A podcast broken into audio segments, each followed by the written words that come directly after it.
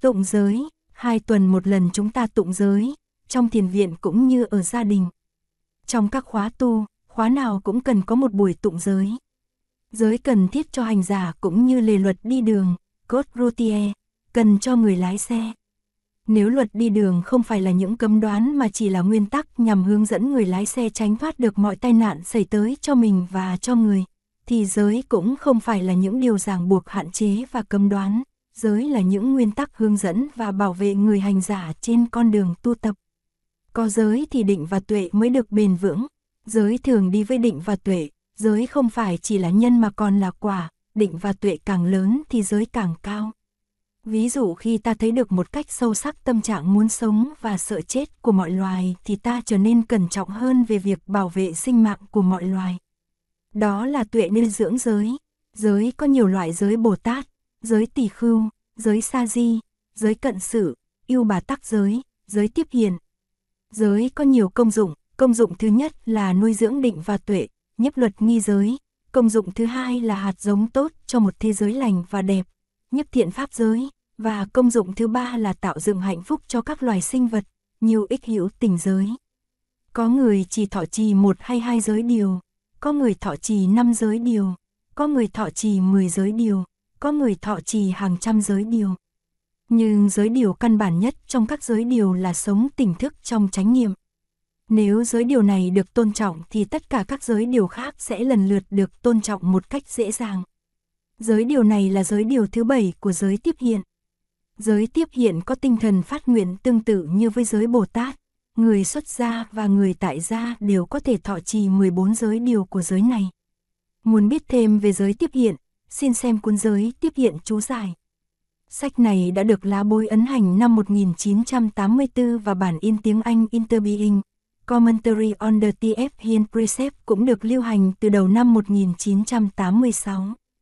Bất kỳ thọ trì giới nào, Bồ Tát, Tỳ Khưu, Sa Di, Cận Sự hay Tiếp Hiện, ta cũng xem giới là những nguyên tắc hướng dẫn linh động đời sống tâm linh của ta mà không nên xem giới là những luật lệ ràng buộc. Chúng ta cần tôn trọng giới như tôn trọng thầy của chính chúng ta. Trẻ em cũng cần được tụng giới. Hai giới của thiếu nhi là mở rộng lòng thương và mở rộng tầm hiểu biết.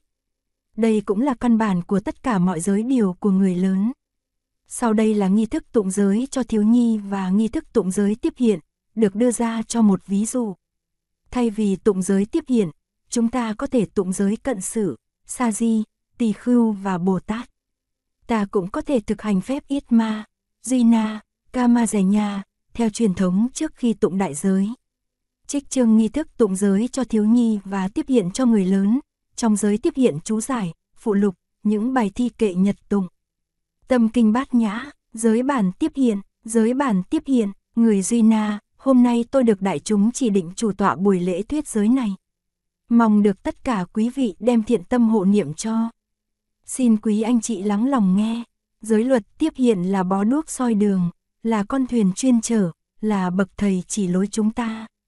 Xin đại chúng lắng nghe từng giới một với tâm hồn thanh tịnh, lấy giới luật làm tấm gương trong vắt để soi chiếu nội tâm mình, và xin trả lời có mỗi khi thấy mình, trong tuần qua, có cố gắng học tập và giữ gìn những giới luật nhắc đến. Chuông, quý anh chị sẵn sàng chưa? Sẵn sàng, đây tôi xin tuyên đọc nội dung giới luật. Giới thứ nhất, không được thờ làm thần tượng bất cứ một chủ nghĩa hay một lý thuyết nào, kể cả những chủ nghĩa lý thuyết Phật giáo. Những hệ thống giáo lý trong đạo Phật phải được nhận thức như những pháp môn hướng dẫn tu tập mà không là những chân lý tuyệt đối để bảo vệ và thờ phụng. Đó là giới thứ nhất của dòng tu tiếp hiện, quý vị có học tập và giữ gìn giới ấy hay không? Chuông, giới thứ hai, không được yên trí dừng những kiến thức mình hiện có là những chân lý bất di bất dịch. Như thế để tránh sự trở thành cố thủ và hẹp hòi. Phải học hỏi thái độ phá chấp và cởi mở để đón nhận quan điểm của kẻ khác. Chân lý chỉ có thể thực chứng trong sự sống mà không thể tìm kiếm trong kiến thức và khái niệm phải nguyện suốt đời là một người đi tìm học và phải thường trực quán sát sự sống nơi chính mình và nơi cuộc đời. Đó là giới thứ hai của dòng tu tiếp hiện. Quý vị có học tạp và giữ gìn giới ấy hay không?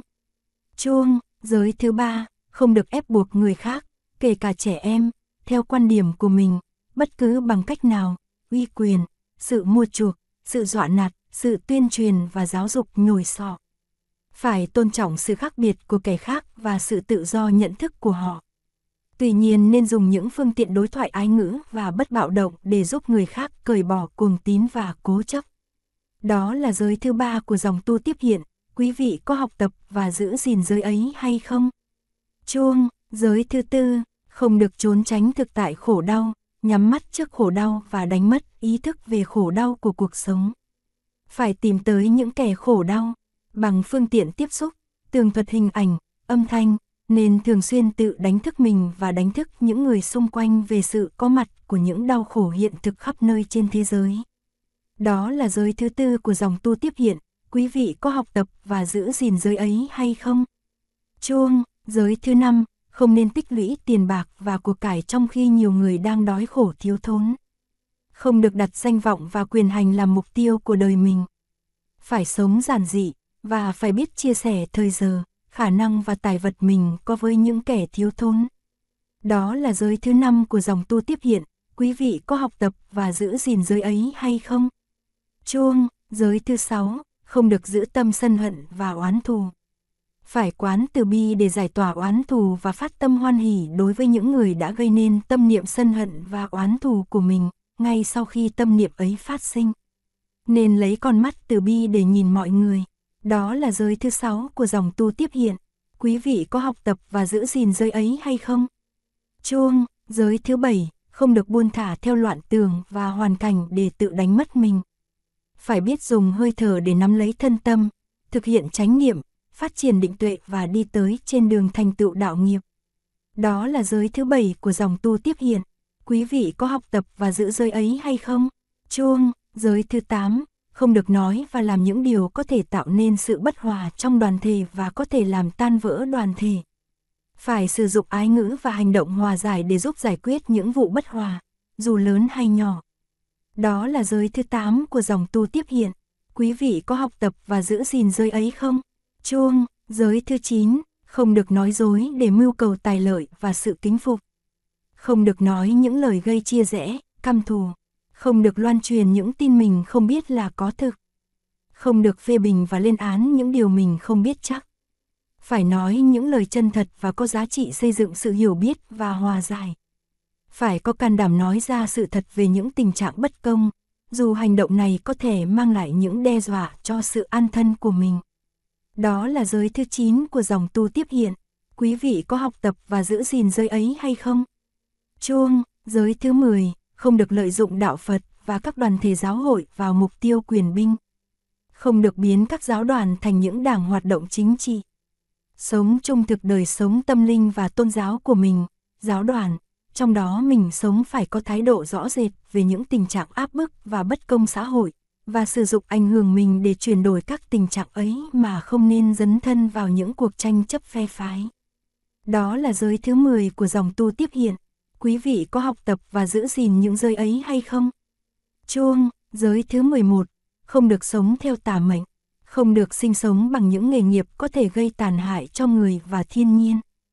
Không được đầu tư vào những doanh nghiệp chuyên làm lợi cho một nhóm người trong khi tước đoạt môi trường và cơ hội sinh sống của những nhóm người khác. Nên chọn một nghề có thể giúp mình thực hiện được lý tưởng từ bi cứu khổ của đạo Phật. Đó là giới thứ 11 của dòng tu tiếp hiện quý vị có học tập và giữ gìn giới ấy hay không? Chuông, giới thứ 12, không được giết hại sinh mạng, không được tán thành sự chém giết. Phải tìm mọi cách có thể để bảo vệ sinh mạng, ngăn chặn chiến tranh, xây dựng hòa bình. Đó là giới thứ 12 của dòng tu tiếp hiện. Quý vị có học tập và giữ gìn giới ấy hay không? Chuông, giới thứ 13, không được lấy làm tư hữu những tiền bạc và của cải không phải của mình tạo ra phải biết ngăn ngừa những kẻ tích trữ và làm giàu bất lương không kể gì đến sự đau khổ của những kẻ bị áp bức và thua thiệt. Đó là giới thứ 13 của dòng tu tiếp hiện. Quý vị có học tập và giữ gìn giới ấy hay không? Chuông, giới thứ 14, không được đối xử với thân thể mình một cách khinh suất. Phải biết bảo trọng thân thể mình, xem thân thể là đền thờ của tâm linh, là chiếc thuyền vượt biển. Phải học bảo tồn tinh, khí, và thần để có thể đủ năng lực hành đạo. phải ý thức trọn vẹn trách nhiệm của mình về việc cho ra đời những sinh mạng mới và phải thường xuyên nghĩ tới môi trường sinh hoạt trong tương lai của những sinh mạng này. Đó là giới thứ 14 của dòng tu tiếp hiện. Quý vị có học tập và giữ gìn giới ấy hay không? Chuông, thưa quý anh quý chị, tôi đã làm xong nhiệm vụ chủ tọa buổi lễ thuyết giới do đại chúng giao phó.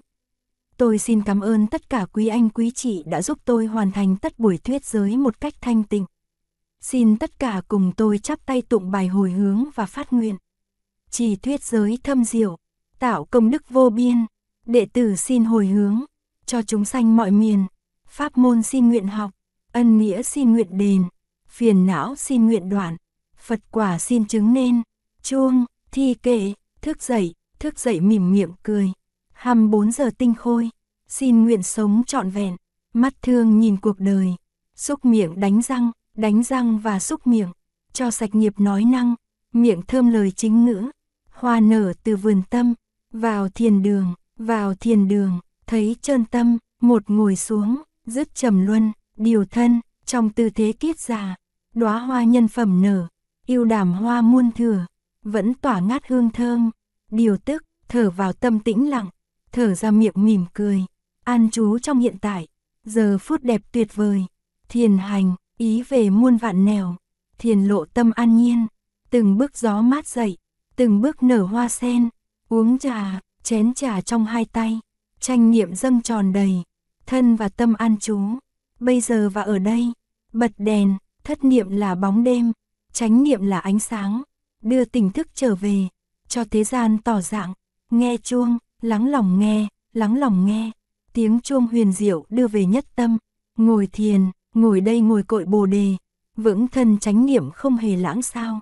Mở kinh, một, Phật Pháp cao siêu huyền diệu, ngàn đời chưa dễ gặp đông giờ đây cơ duyên chỉ tụng, nguyện xin đạt ý nhiệm màu, chắp tay chào, sen búp xin tặng người, một vị Phật tương lai, mở kinh, hai, Phật Pháp cao siêu màu nhiệm, cơ duyên này được thọ trì, xin được đi vào biển tuệ, tinh thông giáo nghĩa huyền vi, hồi hướng và phát nguyện, trì thuyết kinh thâm diệu, tạo công đức vô biên, đệ tử xin hồi hướng, cho chúng sanh mọi miền, pháp môn xin nguyện học, ân nghĩa xin nguyện đền, phiền não xin nguyện đoạn, Phật quả xin chứng nên, kinh tất yếu bát nhã ba LA mật, Bồ Tát quán tự tại, khi quán chiếu thâm sâu, bát nhã ba la mật, tức diệu pháp trí độ, bỗng soi thấy năm uẩn, điều không có tự tánh, thực chứng điều ấy xong, Ngài vượt thoát tất cả, mọi khổ đau ách nạn, nghe đây xá lợi tử, sắc chẳng khác gì không, không chẳng khác gì sắc, còn lại bốn uẩn kia, cũng đều như vậy cả. Xá lợi tử nghe đây, thể mọi pháp đều không, không xanh cũng không diệt, không nhơ cũng không sạch, không thêm cũng không bớt, cho nên trong tánh không, không có sắc, thọ, tưởng, cũng không có hành, thức, không có nhãn, nhĩ, tỷ, thiệt, thân, ý, sáu căn, không có sắc, thanh, hương, vị, xúc, pháp, sắc trần, không có 18 giới, từ nhãn đến ý thức, không hề có vô minh, không có hết vô minh, cho đến không lão tử, không khổ, tập, diệt, đạo, không trí cũng không đắc, vì không có sở đắc, khi một vị Bồ Tát, nương diệu pháp trí độ, bát nhã ba la mật, thì tâm không chướng ngại, vì tâm không chướng ngại, nên không có sợ hãi, xa lìa mọi mộng tưởng, xa lìa mọi điên đảo, đạt niết bàn tuyệt đối, chư Phật trong ba đời, y diệu pháp trí độ, bát nhã ba la mật, nên đắc vô thượng giác, vậy nên phải biết rằng, bát nhã ba la mật, là linh chú đại thần, là linh chú đại minh, là linh chú vô thưởng, là linh chú tuyệt đỉnh, là chân lý bất vọng, có năng lực tiêu trừ tất cả mọi khổ nạn, cho nên tôi muốn thuyết câu thần chú trí độ, bát nhã ba la mật, nói xong Đức Bồ Tát, liền đọc thần chú rằng, Ghét, ghét, Varaget, Varasamget, Body,